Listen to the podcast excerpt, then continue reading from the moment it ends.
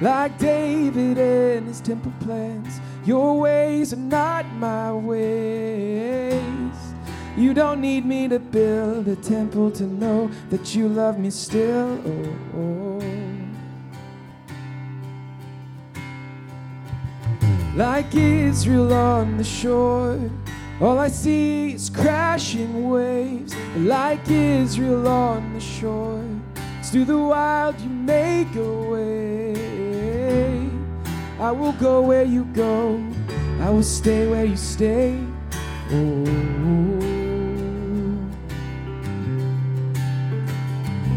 And I don't wanna go if you're not going before me. I don't wanna go if you're not going before me. I don't wanna go if you're not going before me. I don't wanna go if you're not going before me.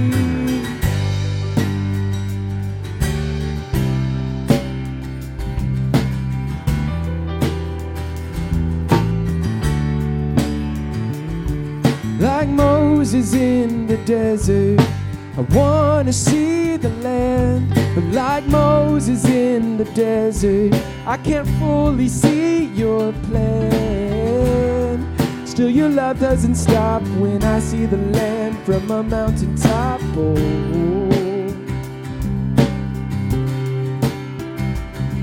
Like Peter on the hill, I wanna make this my place.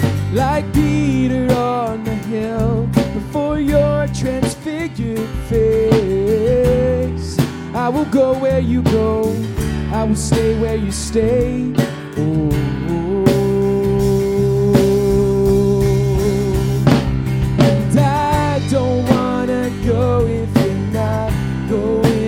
Going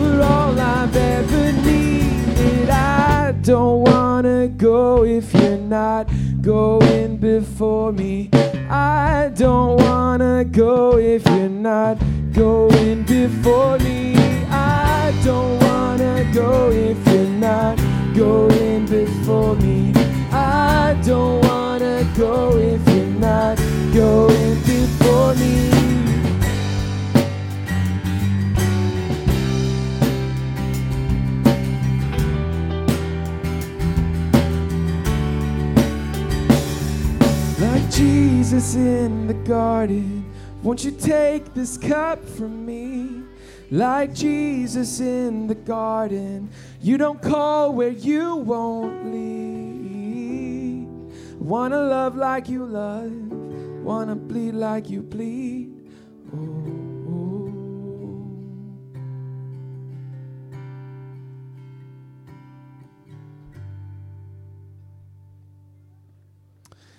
Well, good morning, everyone. It's a joy to be able to get together uh, and worship God together. If you're new here, my name's Jay. I'm one of the pastors here. And this morning is kind of a special morning. Uh, you'll find out more uh, but we are going to be talking about uh, something you may have heard about through the last few weeks, couple months, uh, the City Roots Project. So just uh, pique your interest there. But we're going to begin our time with some singing from hearing from God's word and, and prayer. Uh, would you stand with me, with us? And I'm going to read from Psalm 95. This is Psalm 95, the first three verses here.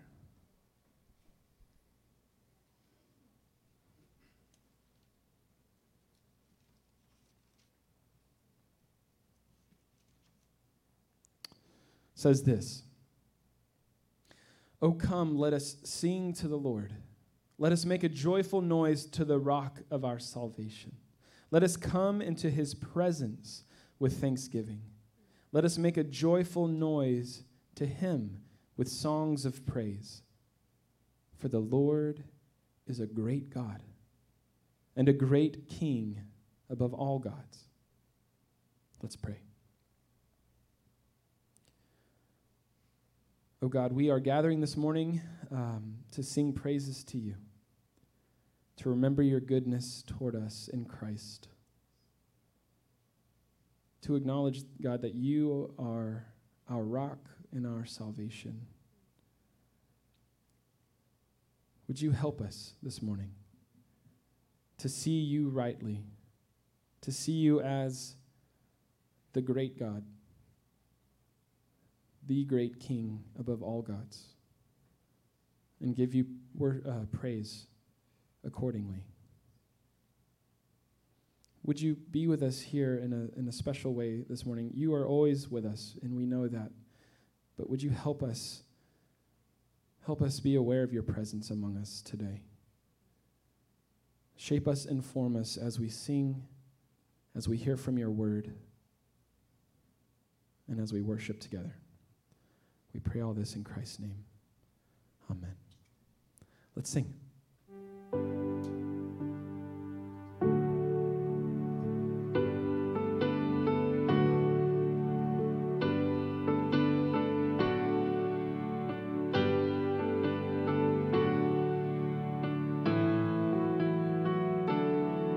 Come set your rule and reign in our hearts again.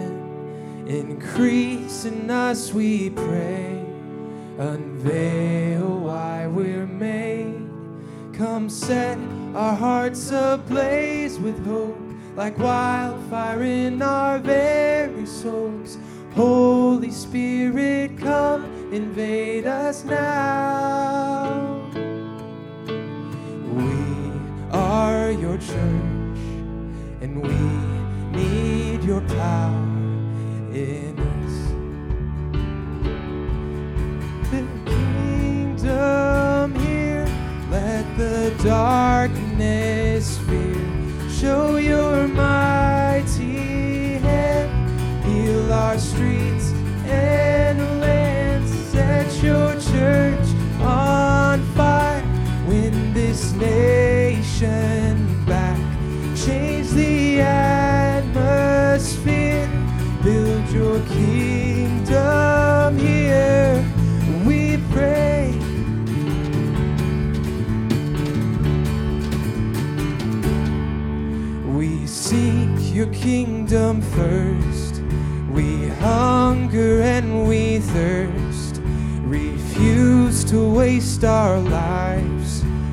you're our joy and prize to see the captive hearts release, the hurt, the sick, the poor in peace. We lay down our lives for heaven's cause. We are your church, and we pray, revive this earth. Build your come here. Let the darkness fear. Show your mighty hand. Heal our streets and land. Set your church on fire. Win this nation back. Change the atmosphere. Build your kingdom here. We pray.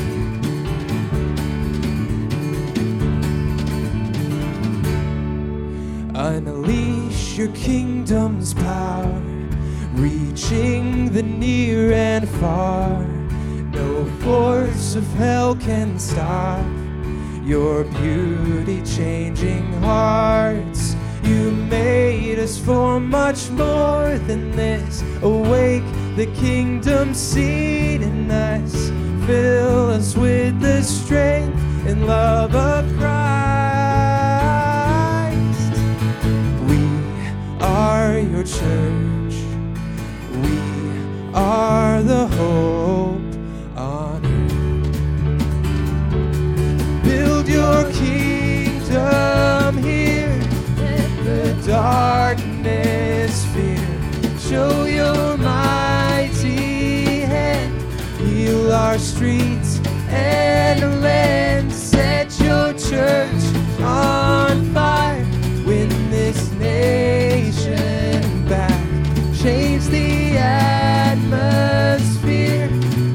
your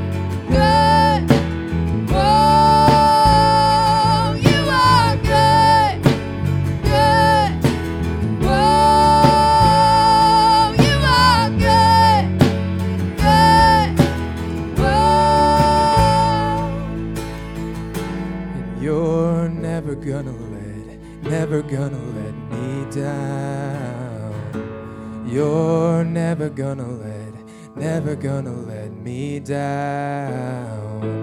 You're never gonna let, never gonna let me down.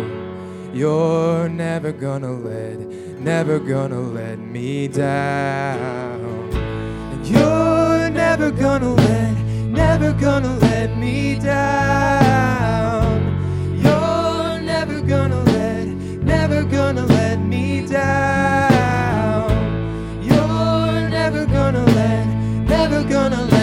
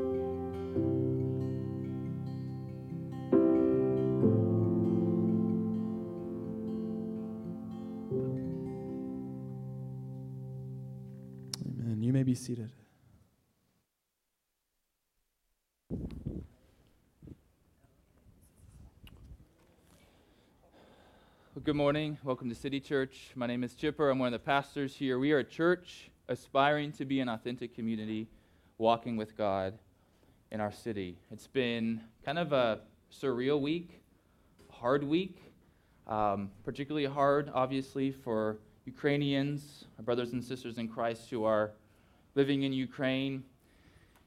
What a gift it is that we get to gather here um, this Sunday morning in worship as a people of God. And I want to tell you that I think, in some measure, that's actually happening even in the Ukraine this morning. I saw a couple of reports. One pastor who said, as long as the, the building is still standing this morning, we are going to try to make our way out there and do a sermon. And um, I know in at least one church there is a baptism scheduled to happen, probably already has happened based on the, the time change. So God is at work and He is moving, and we're going to be praying uh, for Ukraine in just a few moments. We would love to get to know you. We would love to be connected with you.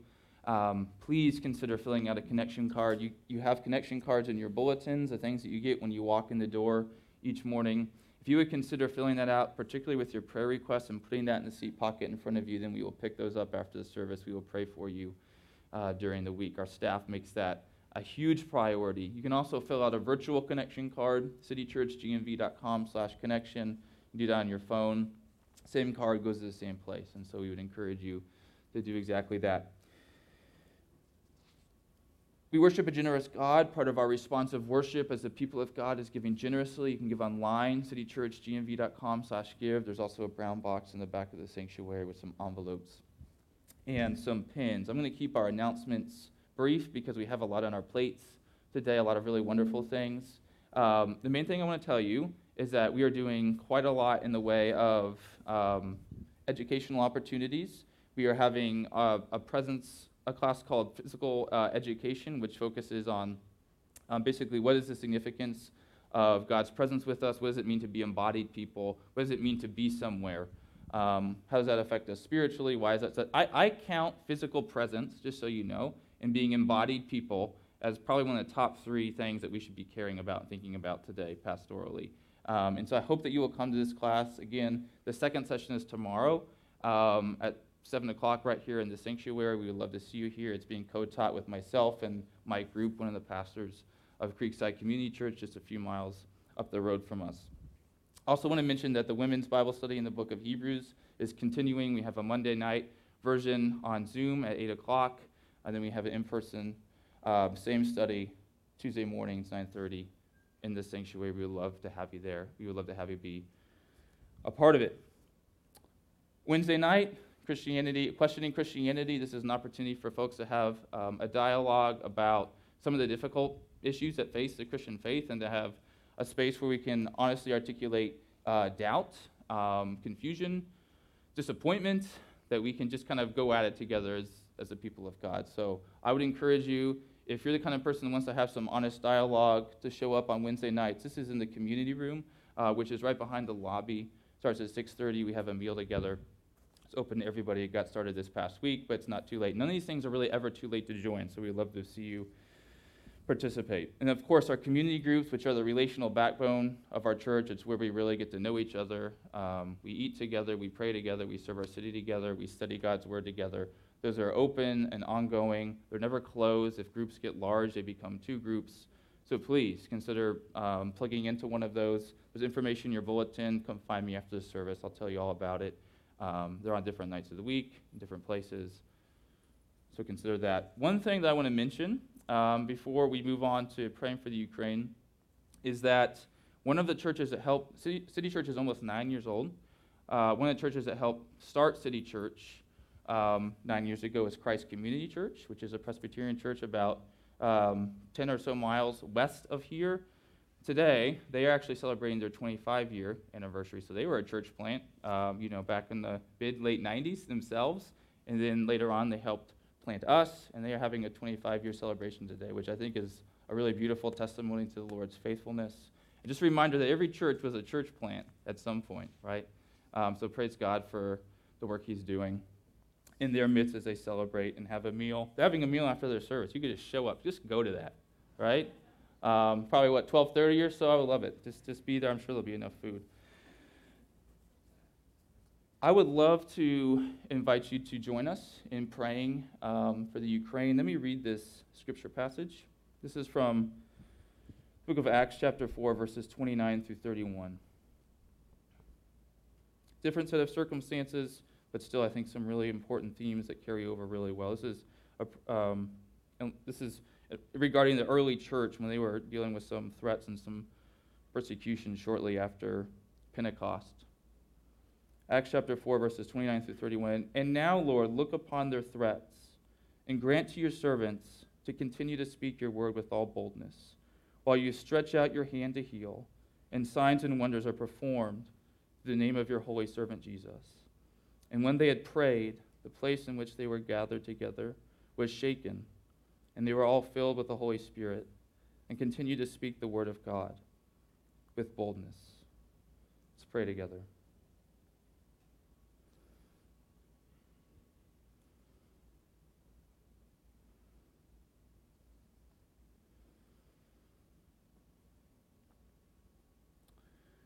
Lord, we are extremely sad,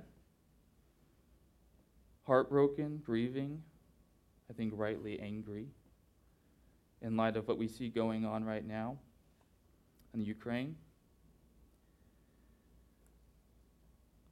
Father, for Ukrainians, we do pray that your peace would be a source of supernatural strength We pray for the church in Ukraine that they would be able to share that peace with other people who are searching for it and are disoriented. We pray for churches who are this very afternoon in Ukraine organizing um, lots of things, in some cases, services, in some cases, they're helping people uh, flee to the western part of the country or even to other countries. We pray for the church in particular in Poland, who is welcoming quite a lot of refugees right now. You would give them wisdom about how to care for them well and show them Christian hospitality. Lord, we pray for protection. You care about human lives infinitely more than we do. And so I pray that you would watch over every single human life and that you would do things that would shock us when we hear about them, that stories would emerge of, of your gracious protection that would, that would completely blow us away. Father, would you, would you protect people? And especially, Lord, would you protect and watch over families, especially families with young children? We know that the past few nights there have been families, there have been kids who have been sleeping on concrete floors in metro stations. Lord, would you be with them in particular, protect their lives, protect their, their minds? And Lord, even though there, there is inevitably going to be some trauma and some harm done, I pray for healing. That you would superintend a, a mighty uh, restoration of their minds in the coming weeks and months and years as they process all of this. Lord, we do pray for comfort we pray, Lord, as well that you would open opportunities for the gospel, that you would give believers in Ukraine space for conversations, for honest conversations, and that people would put their hope in Christ.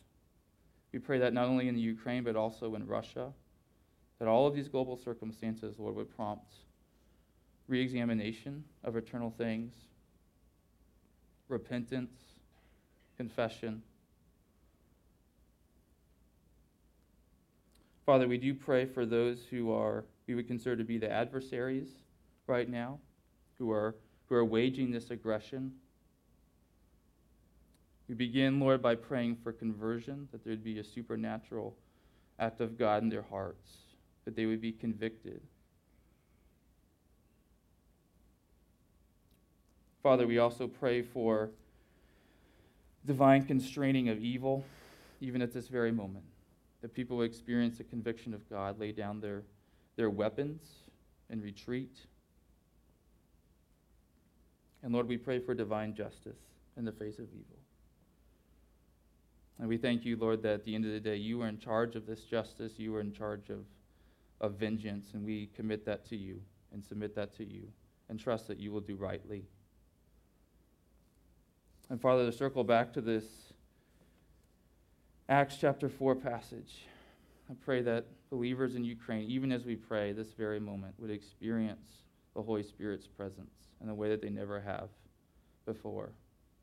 That the buildings that they're in would, would shake not because of violence, but because of how you're moving and acting.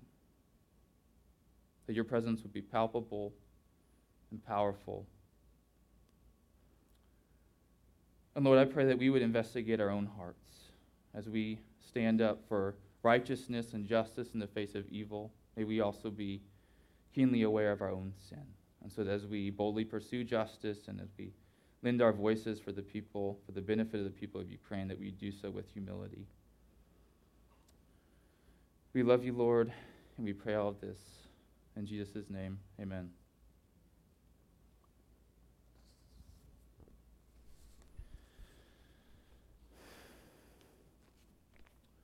We planted City Church nine years ago. And when we planted City Church, one of the things that we said was that this was, Lord willing, going to be a marathon, not a sprint. That we weren't going to charge bright and hot for a little while, but we were going to be here faithfully for, for years, decades to come. And today we are really celebrating one of the more monumental steps that we've ever taken along that marathon journey that we've been talking about. It's a surprising time for this step, church, and we'll get into that in a little bit. I didn't imagine that we would be taking this step coming out of a, a two year pandemic. I didn't imagine that we would ex- experience a pandemic at all. I didn't imagine that war in Europe would break out this very week. And yet we feel extremely confident that the Lord has called us to take a very large step toward the goals that we laid out for our church when we started, when we were, when we were a group of 30 people meeting on the porch of George and Mary Lebo. And so we're going to show a video that gives you a sense of what's going on here. And then after we show that video, we're going to have a panel of people up here who are going to tell you more about exactly what's happening and we trust that God will work in power as you take all this in and that you are encouraged in the name of Jesus.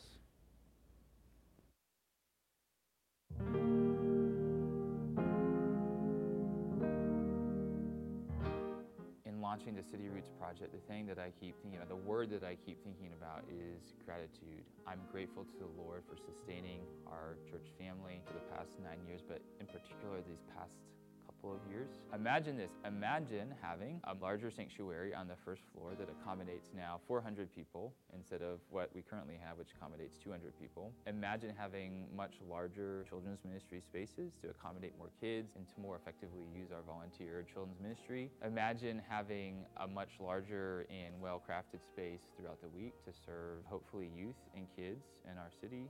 Imagine this space being at the same time all of those things so, we are launching the City Roots Project, which is an opportunity for us to cultivate gospel presence in downtown Gainesville for generations. In other words, to do more of what we've been doing in our city already for the past nine years, which is to love it well, to love one another well, to love God, and then to love our city. Right now, we lease 6,500 wonderful square feet of space in the heart of downtown Gainesville. It served us really well. The City Roots project is an opportunity for us to buy our whole building, about 23 or so thousand square feet, and then renovate it over the next four or five years in order to suit our needs and the needs of our city. Having roots in this community allows us to build deeper relationships, allows us to build trust. The longer we're here, the better relationships that we build with all of our neighbors, with small businesses, schools, you name it. The more we're able to know the people who don't have homes, who live around us, the better we're able to tailor the ministry of our church to actually match those needs. And the better relationships that we build, the more opportunities that we have to actually serve them well, spiritually, physically, and emotionally. We have a short term and a long term goal. First, we need to get our lawyers together. It's under contract right now. We need to close on it. And to close on it, we need just over $500,000 in order to close on it. Really good news is that we have saved almost half of it in the past few years, and we have it on hand. So we need $300,000 to close at the end of March. And so we would absolutely love it if you would consider giving a gift that will help us make this short term goal and own our space, which will be outstanding in its own right. We're kind of asking for both a, our short term and a long term commitment, or, a short term financial gift that you can give now that helps us close, and a long term commitment to continue giving over the next three years even though we're asking you to invest financially and prayerfully in buying this building and renovating this building, that's not really what you're investing in. You're really investing in Sunday morning gatherings where Jesus is being preached and people are growing spiritually and they're being rooted and established in the love of God and understanding what that means that's what we're in need of. That's what we are, are calling you to consider prayerfully. And of course, regardless of how much you're able to give financially, we're going to need your prayers the whole way through. This ultimately would be God's work. If it happens, it's His doing. And so we need you to be prayerfully engaged, as you already are in so many ways. So I want to say thank you for watching. Many of you, if not most of you watching this video, have already been partnering with us in some way, either recently or even for the past decade. But thank you as well for considering this new opportunity to invest in this building and renovating this building, but ultimately to invest in our city, to invest in our efforts to love Gainesville, to love one another, and to love God.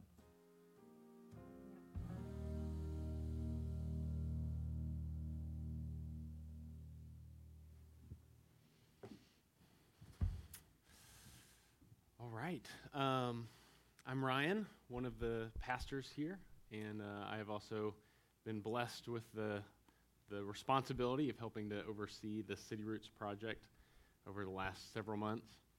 And uh, as Chipper mentioned, we are going to have a, a panel up here for, of folks who are going to share a little bit of their experience. So I'm going to go ahead and invite the panelists up. While they are making their way up here, um, I'll just say that, you know, when, when Chipper and Kristen and Katie and I, along with the Frakowitzes and the Hughes, moved uh, from Chicago back down to Gainesville almost 10 years ago. Yeah, they're a little, a little bit squeaky there.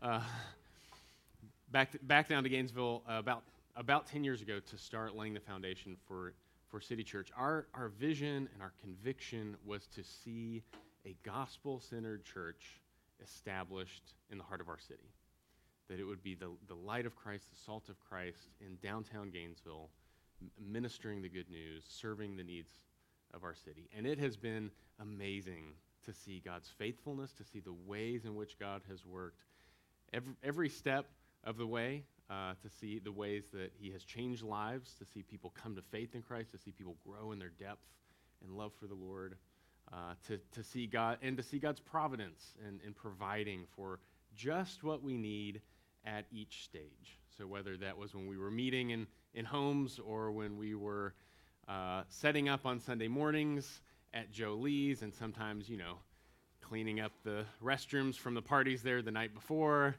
uh, you know, or, or enjoying the, the old food smell wafting from the Indian restaurant right next door. You know, all these great memories back then. Or then to God providing this space where we were able to renovate this and lease this portion of the building back in 2015. Uh, God has been faithful. He's provided for us exactly what we need every step of the way. And so it's exciting to look ahead now to, to think about what this next phase for City Church will look like. And so as we're doing that, we wanted to invite some leaders in our church to share about how what they have seen the Lord do in City Church in their time here as well as their dreams for what this uh, City Roots project could, how it could expand the possibilities for our ministry. So we're going to start with uh, Chipper. And Chipper, why don't you kick us off with sharing a little bit about how you envision um, the City Roots project uh, relating to our vision as a church? There's a real sense in which we have believed from the start that um, our ministry would become more and more efficacious the longer that we're here, which is why we're calling this the City Roots Project. Is that real ministry happens when you stick around for a long time and build relationships in your community and you build trust. I also would like to make a quick, this is, uh, this is kind of a, a statement for all of Gainesville. I, I, there's probably too much transience in Gainesville for Gainesville's good as a city, uh, spiritually, physically, and emotionally. Some of that's inevitable, right? We have universities here, it's going to happen. But part of our, our presence here is we, we don't want to be part of that transience theme. We want to be a church that's here for a long time, and maybe even a church that provides a kind of relational cohesion and so forth that encourages more people to stay around for a while and to make their home here and to invest in the city, um, to care for people spiritually, to pay attention to the physical and emotional needs that are in our downtown community. All of that implies a certain amount of longevity. A lot of people, if you have conversations with them in Gainesville, they will say they struggle to care to some degree about a lot of the pressing needs, not because they're cold, heartless people, but because they know they're leaving soon. And so we want to be a we want to be here for the long haul, and we want to encourage people to join us, even to do one more year in Gainesville than you thought. I could get going on that. I'm the biggest Gainesville homer you've ever met. Annoying, um, if you might say, but that's why we're here. That's why City Church is here. Um, I'm going to say these these wonderful panelists are going to flesh a lot of this out. So, you know, we this the whole point of this City Roots project is cultivating a gospel presence in downtown Gainesville for generations. And our theme passage is Ephesians chapter 3 verses 14 through 21, which I'm going to preach on very briefly after this panel, but what do we mean by gospel presence? That could be kind of vague Christianese language. And so I just want to point us to this is statement number 8 in our statement of faith, or article number eight. And our city church has a statement of faith, as does every church in our denomination, the Evangelical Free Church of America. So I just want to read this. this. So this is what we're hoping for. And it's right out of our statement of faith. I'm not getting fancy, I promise. So here we go. On our website, we believe that God's justifying grace must not be separated from his sanctifying power and purpose. God commands us to love him supremely and others sacrificially and to live out our faith with care for one another, compassion toward the poor, and justice for the oppressed. With God's word, the Spirit's power, and fervent prayer in Christ's name, we are to combat the spiritual forces of evil.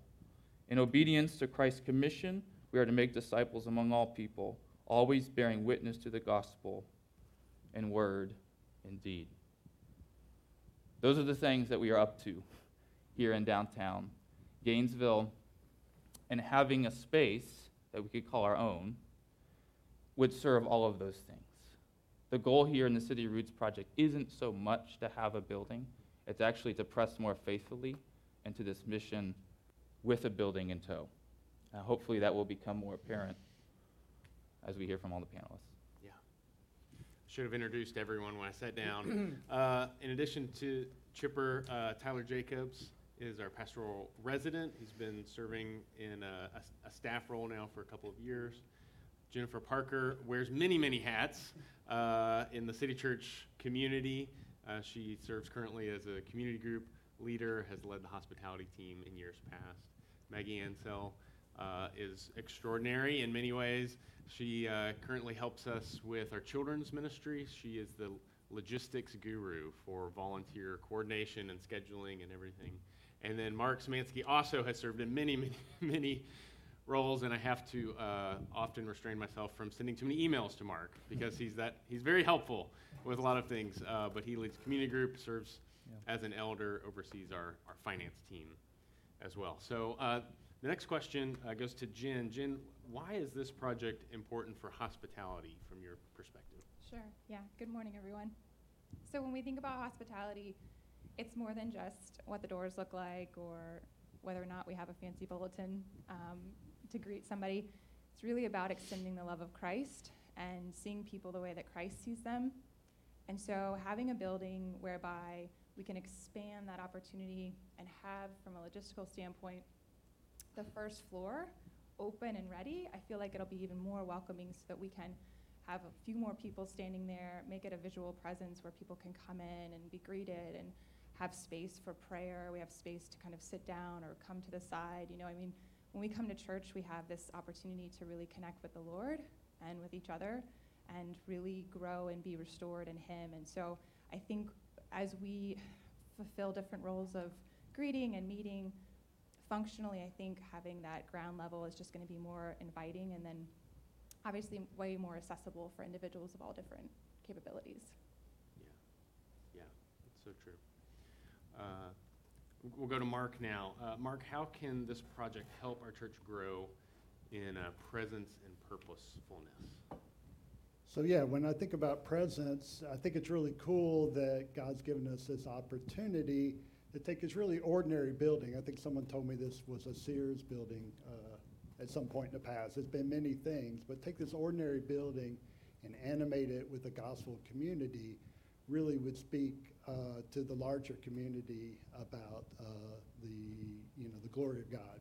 And, uh, and it's not surprising for those who know Scripture because we see God using uh, ordinary people in very ordinary places uh, to accomplish extraordinary things. So I think about that when I think about presence.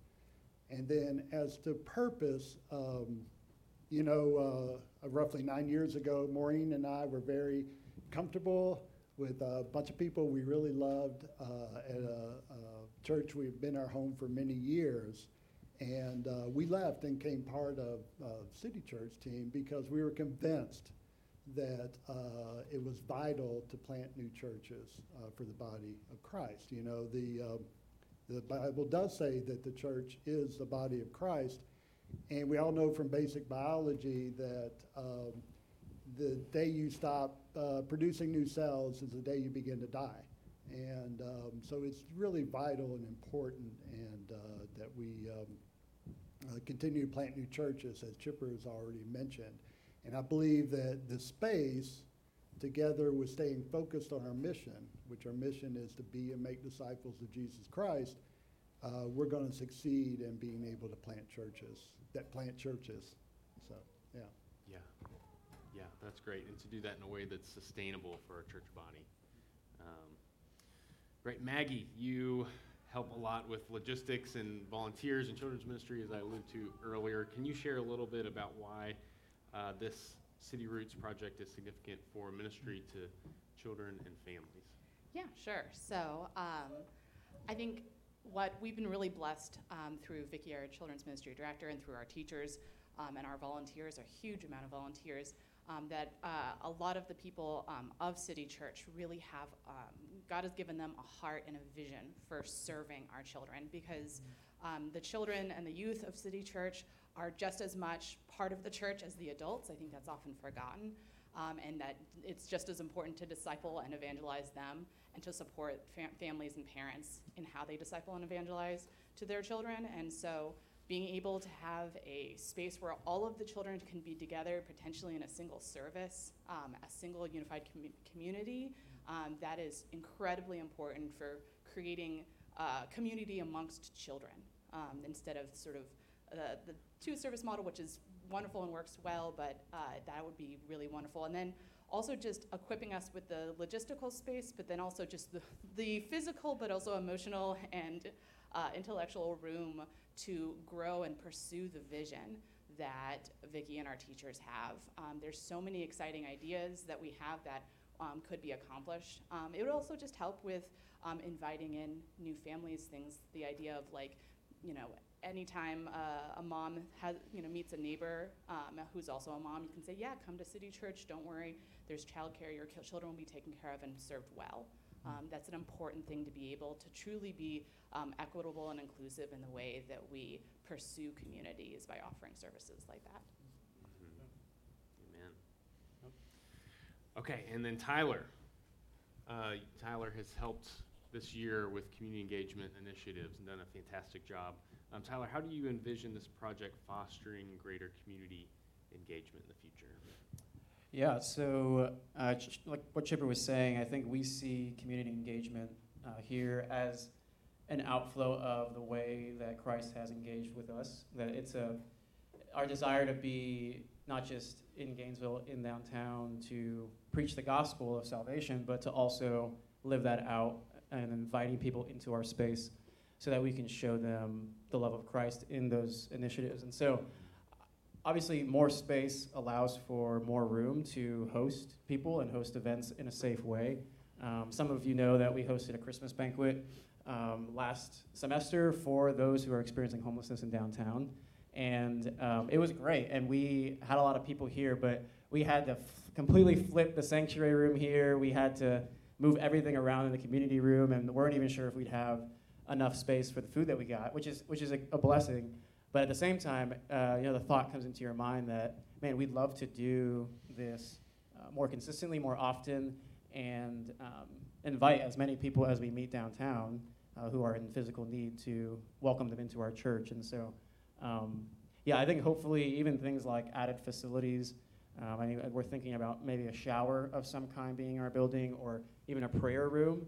Like those are those are aspects that I think um, show people in downtown that this is a place of rest physically in downtown, and ultimately that points to the rest that we know we have in Jesus. So I think that connection is huge.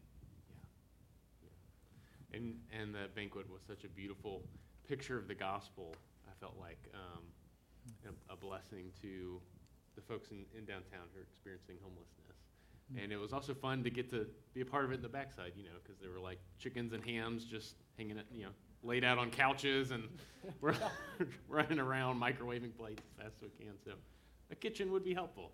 Uh, I want to open this up to, to all of you guys just to share any experience that you have uh, that, that you want to share with the church. So, our primary mission is to be and make disciples of Jesus Christ. How do you envision this project promoting greater disciple making?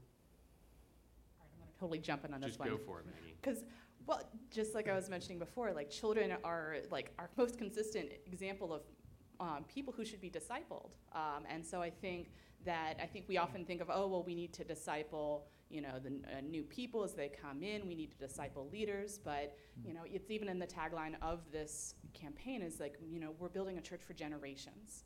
And you know, what greater investment than discipling the next generation of Christians who will be the future leaders of City Church, you know, God willing. That to me is a huge part of discipleship is discipling our youngest.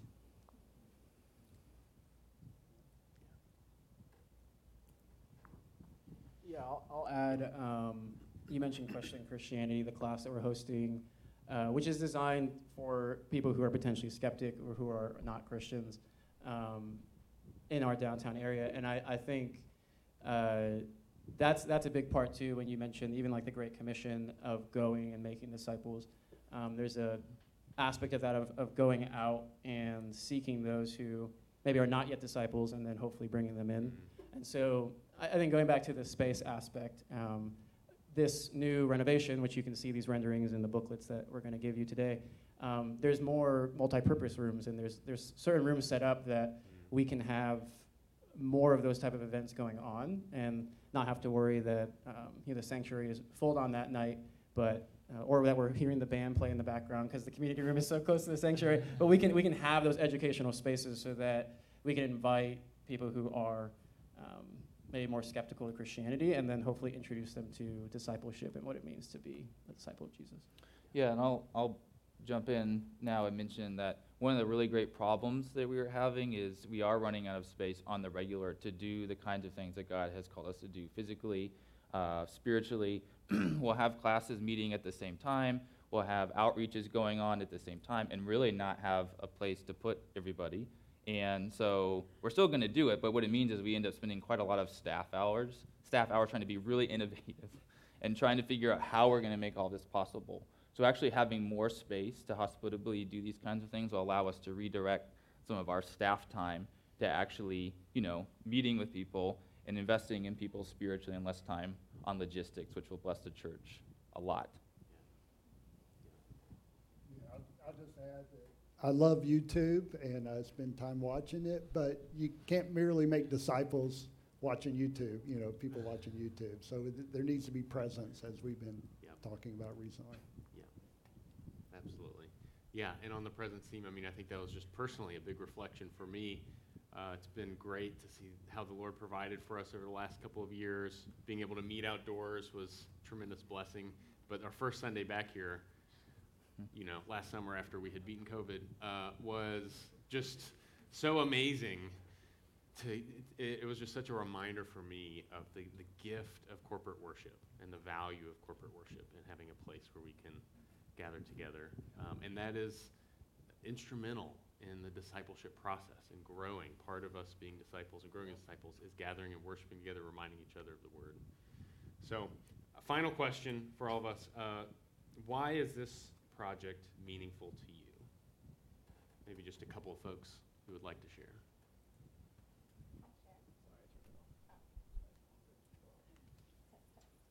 Okay. Are we on? Okay.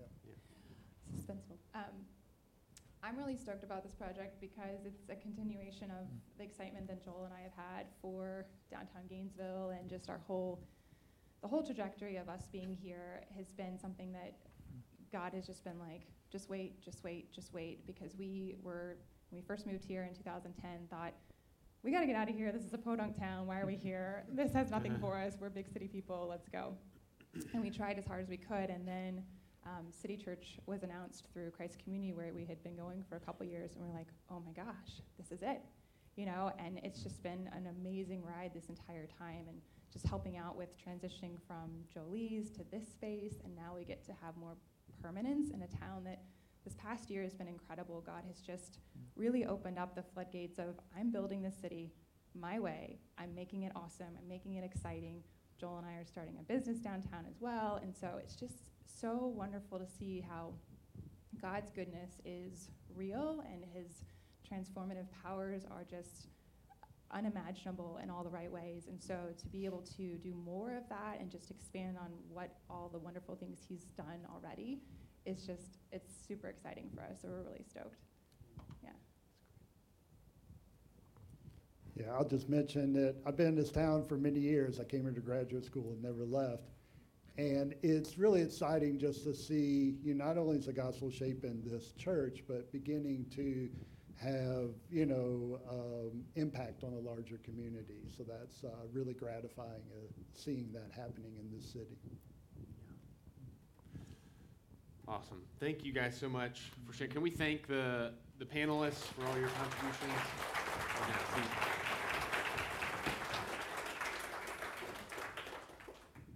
All right. Uh, so that was all of the the the why and the what. The question is, how do we make that happen? The answer is not surprisingly with money. That's what it's. That's what it will take for us to uh, to get there. And so, we have a couple of goals. This this whole City Roots project is uh, geared towards raising the funds in order to make this a reality. Uh, so we have a couple of goals: a short-term goal and a long-term goal. The short-term goal is to raise the cash that we need to purchase this building and uh, and to to move into it. So we are under contract right now. We have checked all the boxes that we need to check to close on this building March 31st. Uh, and so we need to raise $300,000 to have the remaining cash to, uh, for the down payment to close in the building the end of March. The second long-term goal is to renovate, uh, to raise funds to renovate and eventually occupy the whole building. And this will be, as Chipper mentioned in the video, this is probably three to five years down the road. It'll take us that long to raise the, the cash as well as to do the work. Uh, on the low end of this, if we raise kind of one and a half million dollars, then we're able to renovate the space and, and utilize this whole space uh, with additional financings. We could get another mortgage and do that.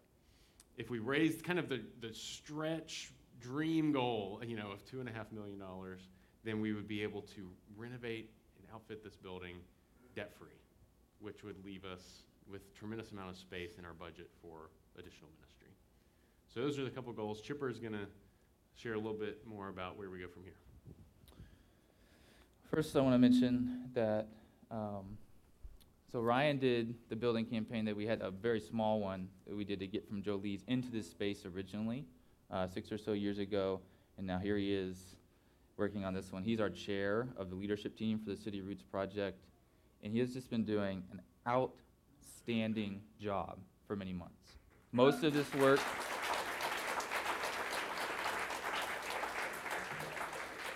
Most of this work happens behind the scenes. You will never see it. It is exhausting. It is surprising. It is very stressful. Um, and he has handled it with so much grace and competence. And so I just want to uh, show great appreciation to Ryan. So here's what we're going to need from you. Number one, we're going to need a lot of prayer. We need you to be contending in prayer over this project. To get us started, we came up with, we came up with, our prayer team came up with a 31 day prayer guide uh, written, so thir- 31 days worth of devotionals written by different people in our church family. They compiled it, put it in a booklet, and those booklets are available already on the hospitality table, correct? Um, yeah, and, down, and downstairs. and also downstairs where you'll go later. Um, thank you to our prayer team. Uh, Paige Santiago and Josh Covey lead that team, have compiled this, done an amazing job. I hope every one of you will pick up a prayer guide and follow along with us over the next 31 days and then keep praying after that. Uh, the second thing that we need are, um, got some news on this one now. Yeah. But I'll hold off to let Ryan. I'm not gonna steal. I would never let him steal this thunder. I, I would never steal his thunder. As you'll see. There you go. Um, but we need gifts immediately towards the short-term goal, that three hundred thousand dollars, in order that we can actually close on this building on time. We actually start taking financial penalties if we don't close on time. So there's an urgency to close on time.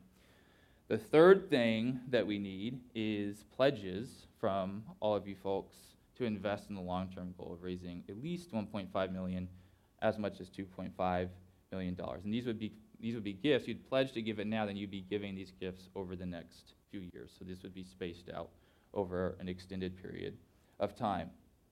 And then finally, um, we, we need, especially students, we understand a lot of you say, hey, what would I give financially?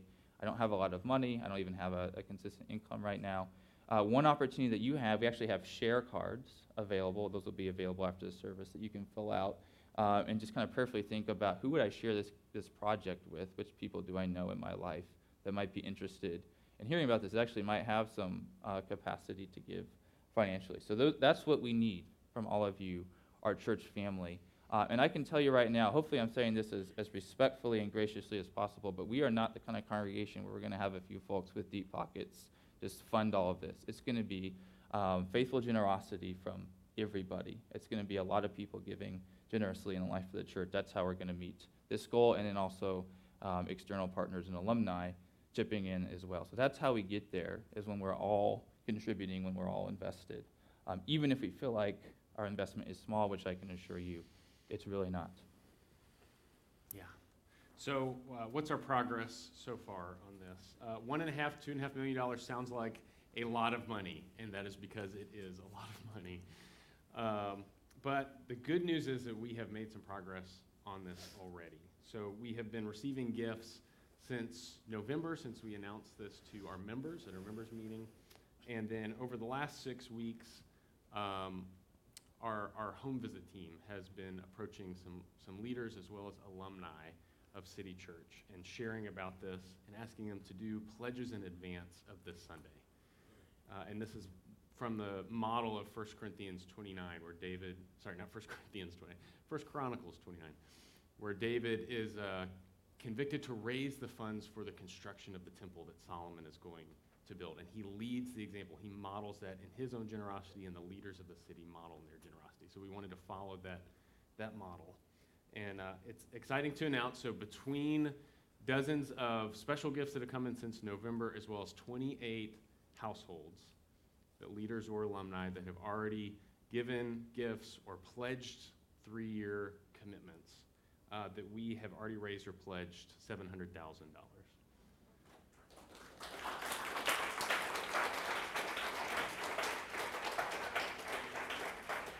And I'll tell you what, our kids also did a change drive.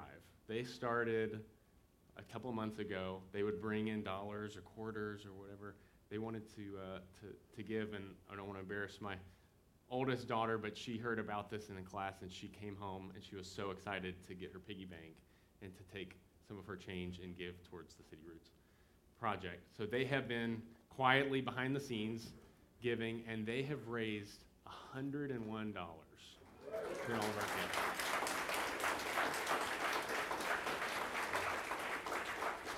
And every bit of that is important. Every bit of that is important. Uh, and I'll also mention that we have, between gifts given or pledges uh, already made, that we have already hit our $300,000 goal for Cliff.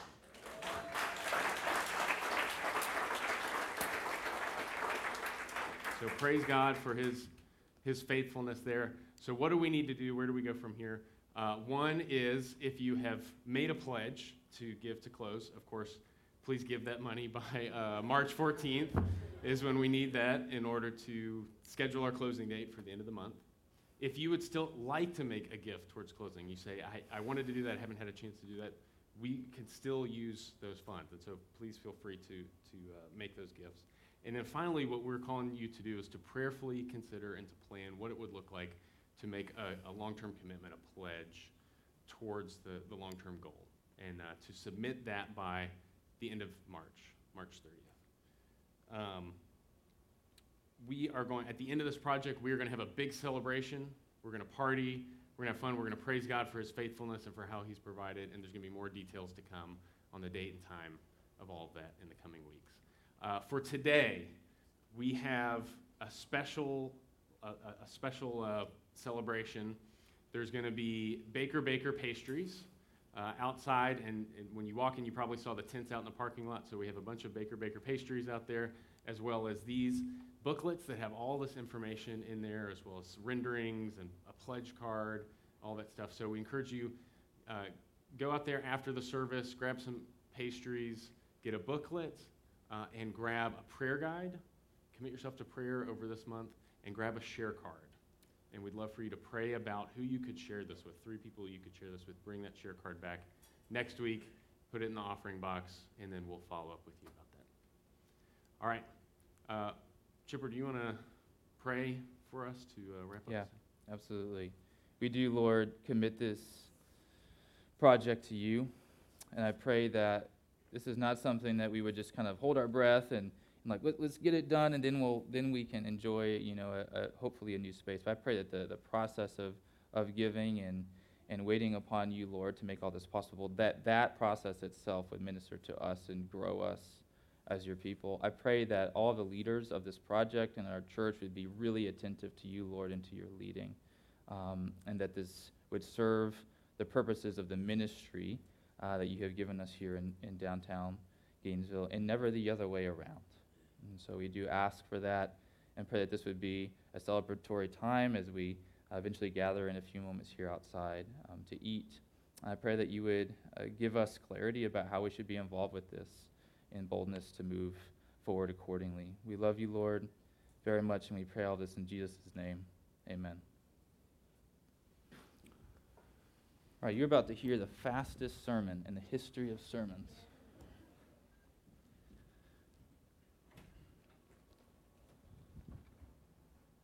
Our passage this morning is from the book of Ephesians, chapter 3, verses 14 through 21. This is our theme passage uh, for our project, and so we felt like it would be good and wise uh, to preach from it this morning. Ephesians chapter 3, verses 14 through 21.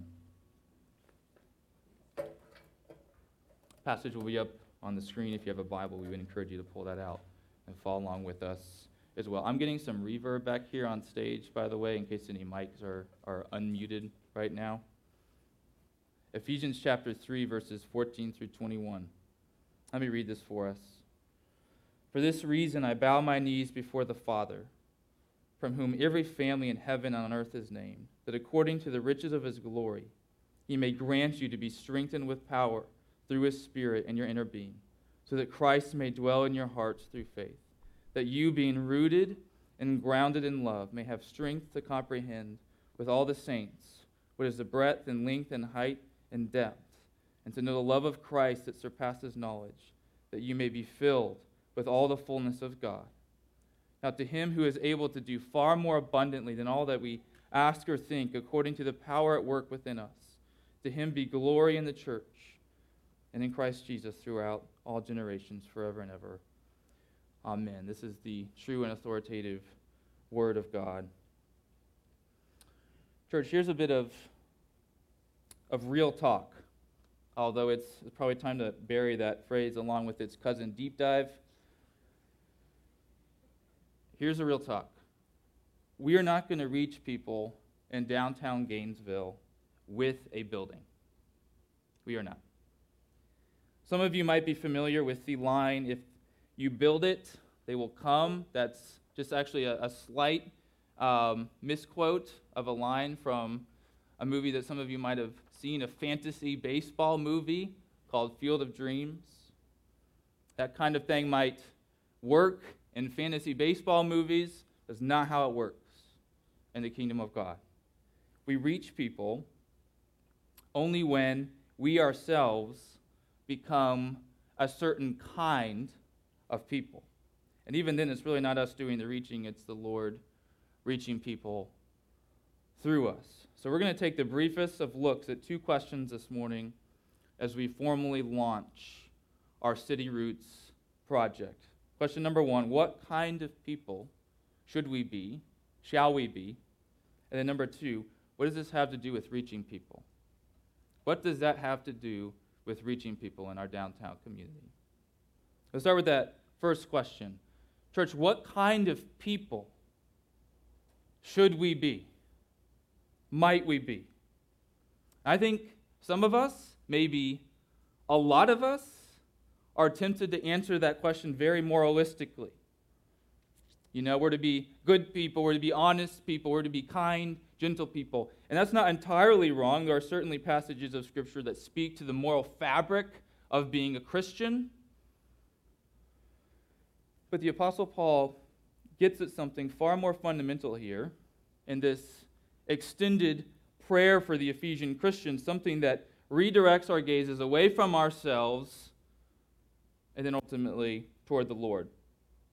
Instead of praying that the Ephesians would be good Christian people, Paul pleads with God the Father that they might, verse 16, be strengthened with God's power through the Holy Spirit. Verse 17, that Christ might dwell in their hearts through faith.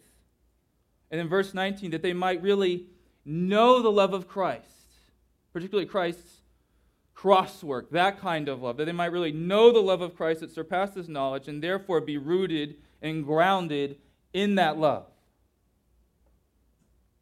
And here's what the nature of this, this prayer tells us it tells us that you can, you can have the Holy Spirit without truly experiencing the Spirit's power. It tells us that we can know about the love of Christ and even believe in it and profess hope in it without experiencing and really enjoying that love. And it tells us that those are the main issues that we should be concerned about as God's people when it comes to becoming the people that God has called us to be. That our goal as Christians isn't so much to be good, it's to be spirit powered and just completely blown away by the love of Jesus. And it tells us that any good that comes from us is ultimately about that. It flows out of being strengthened with God's power by the Spirit and being captured by the love of Jesus. And talking about Christ dwelling in our hearts there are a couple of words that Paul could have used here for dwell. One of them refers to basically being in a place temporarily, like you would a, a hotel room. The other word refers to settling in a place permanently, just, just taking over the residence. And that's the word that Paul uses here in verse 17. Lord, would you settle our hearts? Would you just completely take over? And we are talking about an experience of God's love that is so powerful that it ends up crescendoing into praise, into doxology, just like it does for Paul here in verses 20 and 21. Now to him who is able to do far more abundantly than all that we ask or think, according to the power at work with us, within us, to him be glory in the church and in Christ Jesus throughout all generations, forever and ever. Amen. Paul was experiencing so much of what he was praying for on behalf of the Ephesians that he just could not help himself. He was consumed with zeal for the glory of God, what you might think of, of, of God's mostness, that, that that might just radiate among the people of God and wherever Jesus Christ is named and known. So, our goal as Jesus followers is to be full of praise and full of zeal for God's glory on account of our spirit filledness, our grasp of Jesus' love. Even to the point that some folks might accuse us of just of being off our rockers, thereby joining Paul in solidarity since some of his opponents, and you see this back in 2 Corinthians chapter 5, accused him of losing his mind. This is the kind of people that we ought to be, or really should, should want to be. This is the profile of a Christian as God intends it. Which means that a pretty decent number of us could use some, some revival in our hearts, couldn't we? Something along the lines of what the psalmist cries out for in Psalm 85 Lord, will you not revive us again that your people may rejoice in you? We're not talking about becoming a Christian. Again, we're talking about having the Spirit of God at work in us in such a way that Christ has truly settled our hearts, is completely taken over. The kind of thing that surely prompted Ukrainian Christians to sing a song called Let My Prayer Flow while gathered in a metro station in Kiev two days before Russia began its invasion. How might we experience this? This is the profile. How do we experience this? Church, there is there's no shortcuts. There's an earnestness that's involved here. An earnestness on two fronts. On one hand, we're talking about this earnestness, this, this focused pursuit of God, this, this beholding God. A.W. Tozer, he writes about it like this in his book called The Pursuit of God. To have found God and still to pursue him is a paradox of love, scorned indeed by the too easily satisfied religious person, but justified and happy experience by the children of the burning heart. Come near to the holy men and women of the past, and you will soon feel the heat of their desire after God. They mourned for him, they prayed and wrestled and sought for him day and night, in season and out. And when they had found him, the finding was all the sweeter for the long seeking. That kind of earnestness. Prayerful earnestness. Desperate prayer, like you see in this text from the Apostle Paul. Contending prayer, as Mark Sayers describes it. Scripture saturated earnestness.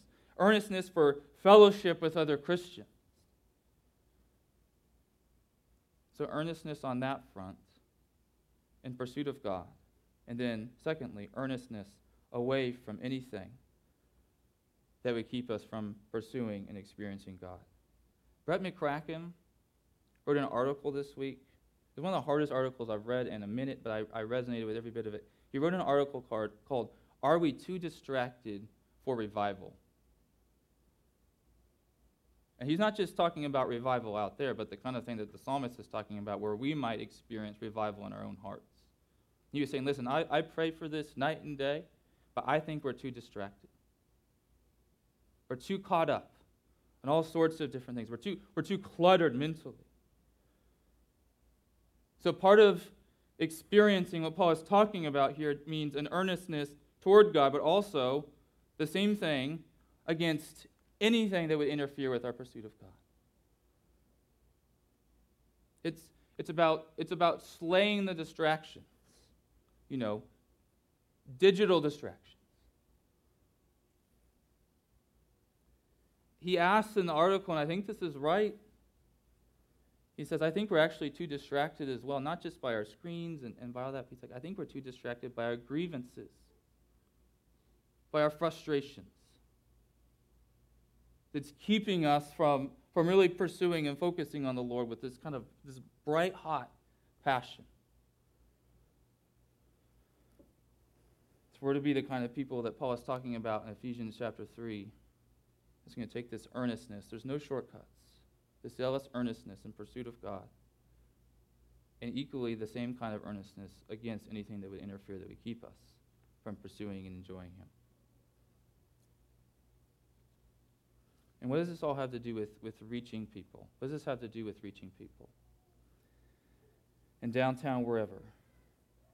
Reaching people in downtown Gainesville in our world is not going to be some grand strategy. It's not going to be about having some sort of amazing building and facilities. Here's how we're going to reach. Here's, here's what it means. Here's what it looks like when we're reaching people. It's going to mean ordinary believers are being strengthened by God's power through the Spirit and overwhelmed by the love of God. Folks are going to put their hope in Christ and therefore be strengthened by the Spirit and rooted in the love of Jesus when they encounter other folks who are experiencing the same. And this is why very often you will hear these stories of the supernatural work of God in underground churches who can't even pop their heads basically above the ground because of the threat of persecution. Why is it happening? It's because people are encountering other people who are being strengthened by the power of the Spirit and just totally bowled over by the love of Jesus.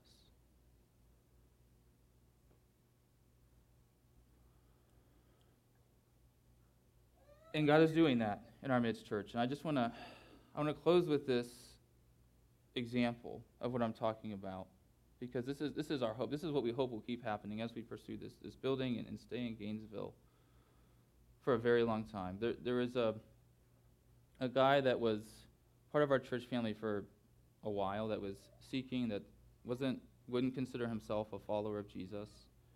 Um, and people in this church family, and one person in particular, ministered to him very faithfully while we was here. But there was no there was no conversion. There was no, you know, baptism or anything like that. Eventually, he moved um, out of state.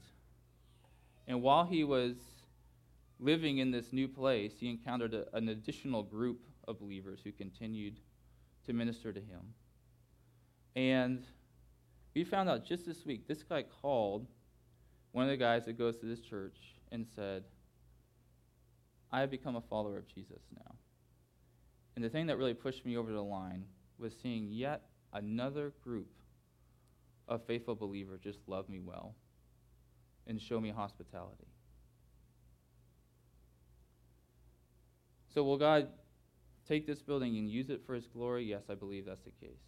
But at the end of the day, people are going to come to know the Lord through faithful, long term, invested people who are filled with the Spirit's strengthening power and who are just bowled over by the love of Jesus.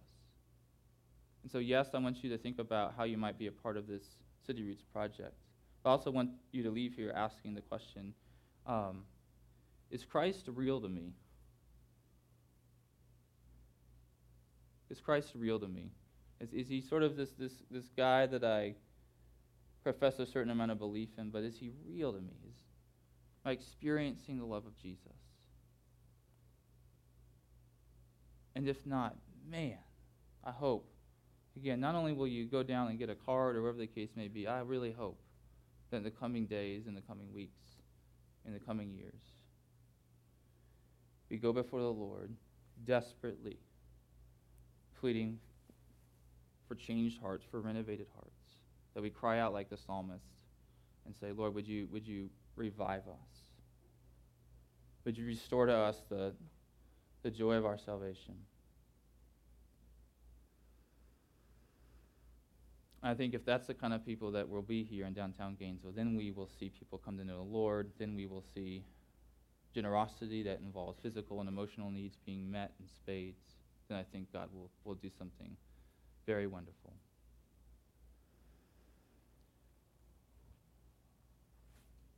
Every week at City Church, we participate in the Lord's Supper together. It's an opportunity for us as the people of God to reflect very specifically on Christ crucified and shed for us, to get to the very heart of the gospel message, remembering and being spiritually nourished and fortified in our faith. I'm going to quickly set the table for communion, then there will be an elder or deacon on either side of this table. When you feel ready, simply come up to one of the elders or the deacons that's here and take a, they'll hand you a wafer out of a bowl, and then there'll be some cups of juice up here on the table, and you can pivot and you can take a cup of juice, and then you can take communion up here. You can go back to your seats, however you want to do it. So I'll set the table for communion. I'll pray. When you're ready to come, come. As you will see here, it's been a, it's a unique service. We're going to have a unique end to the service. It'll be relatively rapid given the time. And then we hope that you will join us outside to ask questions about this project, to learn more about it, and see what God might do in you and through you. The Lord Jesus, on the night that he was to be betrayed, shared a meal with his disciples. And during the meal, he took the bread, and as he broke it, he said, This is my body given for you, broken for you. Do this whenever you eat of it, in remembrance of me. In the same manner, after the meal, Jesus took the cup, and as he poured it, he said, This cup is a new covenant in my blood. Do this whenever you drink of it, in remembrance of me.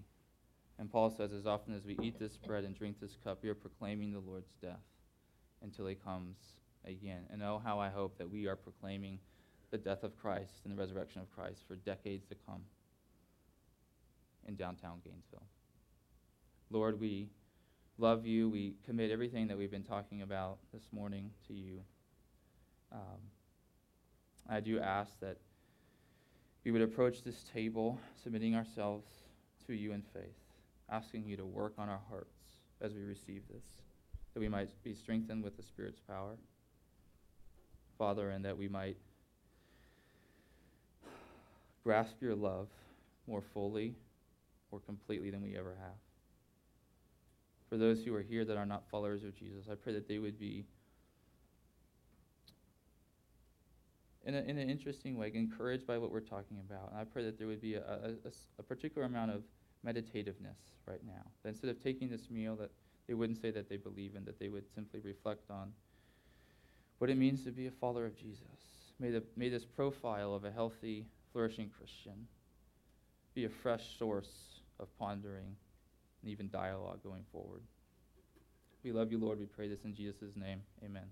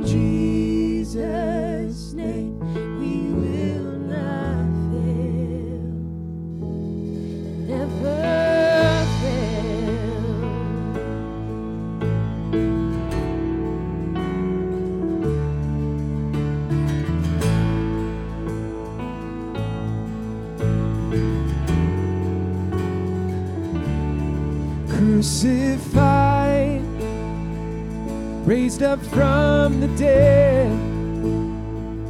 Let captivity captive.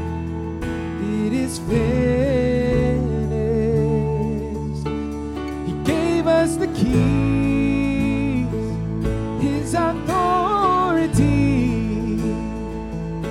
Now we are joint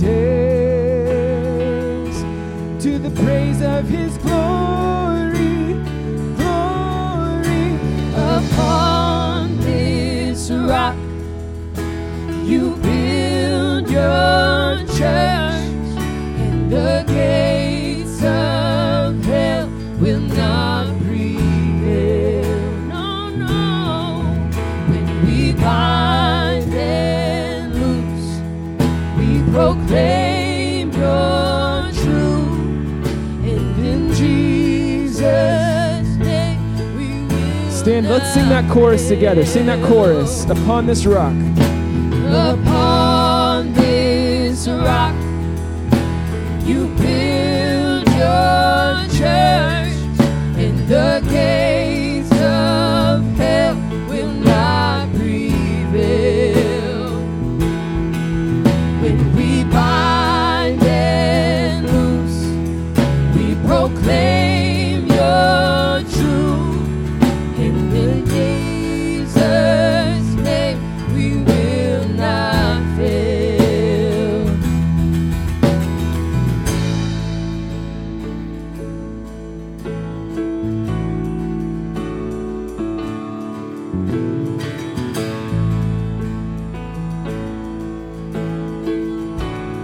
Join us. Let's sing this bridge. Build your church, build your church, build it from the ground up. It's your church. Sing it out. Build your church, build your church, build it from the ground up. We're your church. Build your church, build your church, build it from the ground up. We're your church.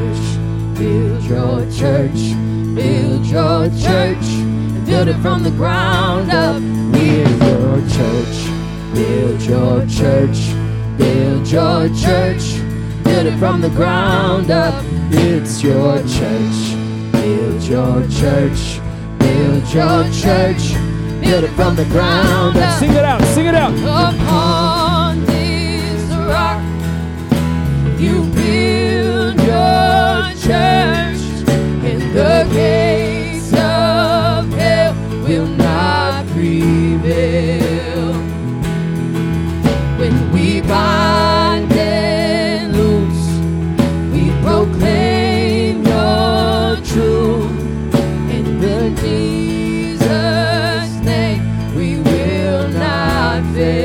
One more time, that chorus. Sing it out.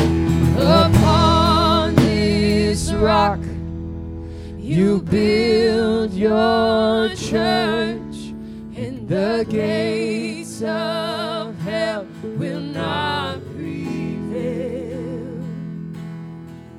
When we bind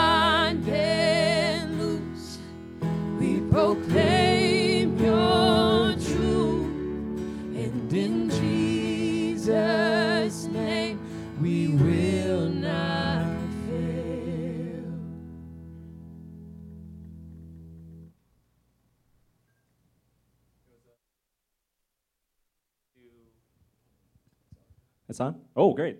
It was a blessing to worship with you today. Um, just a reminder, if you want to learn more about our City Roots project, you can go downstairs uh, outside to the tents. And if you want to learn even more, you can actually sign up for a home visit. That's totally not awkward and really awesome. Uh, we do one ourselves. Um, for this benediction, hear uh, this reciting of the Lord's Prayer. Padre nuestro que estás en el cielo, santificado sea tu nombre.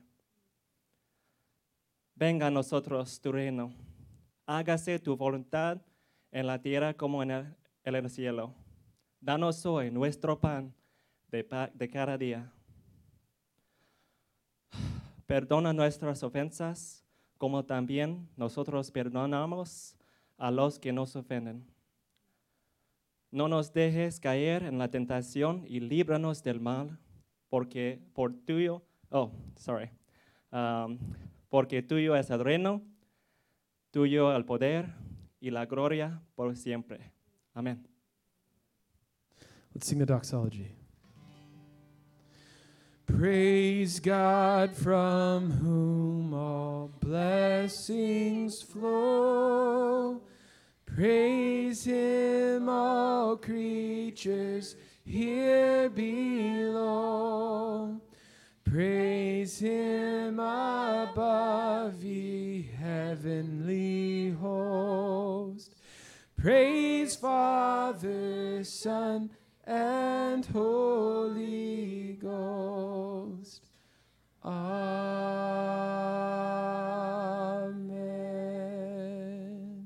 Amen. Go in peace.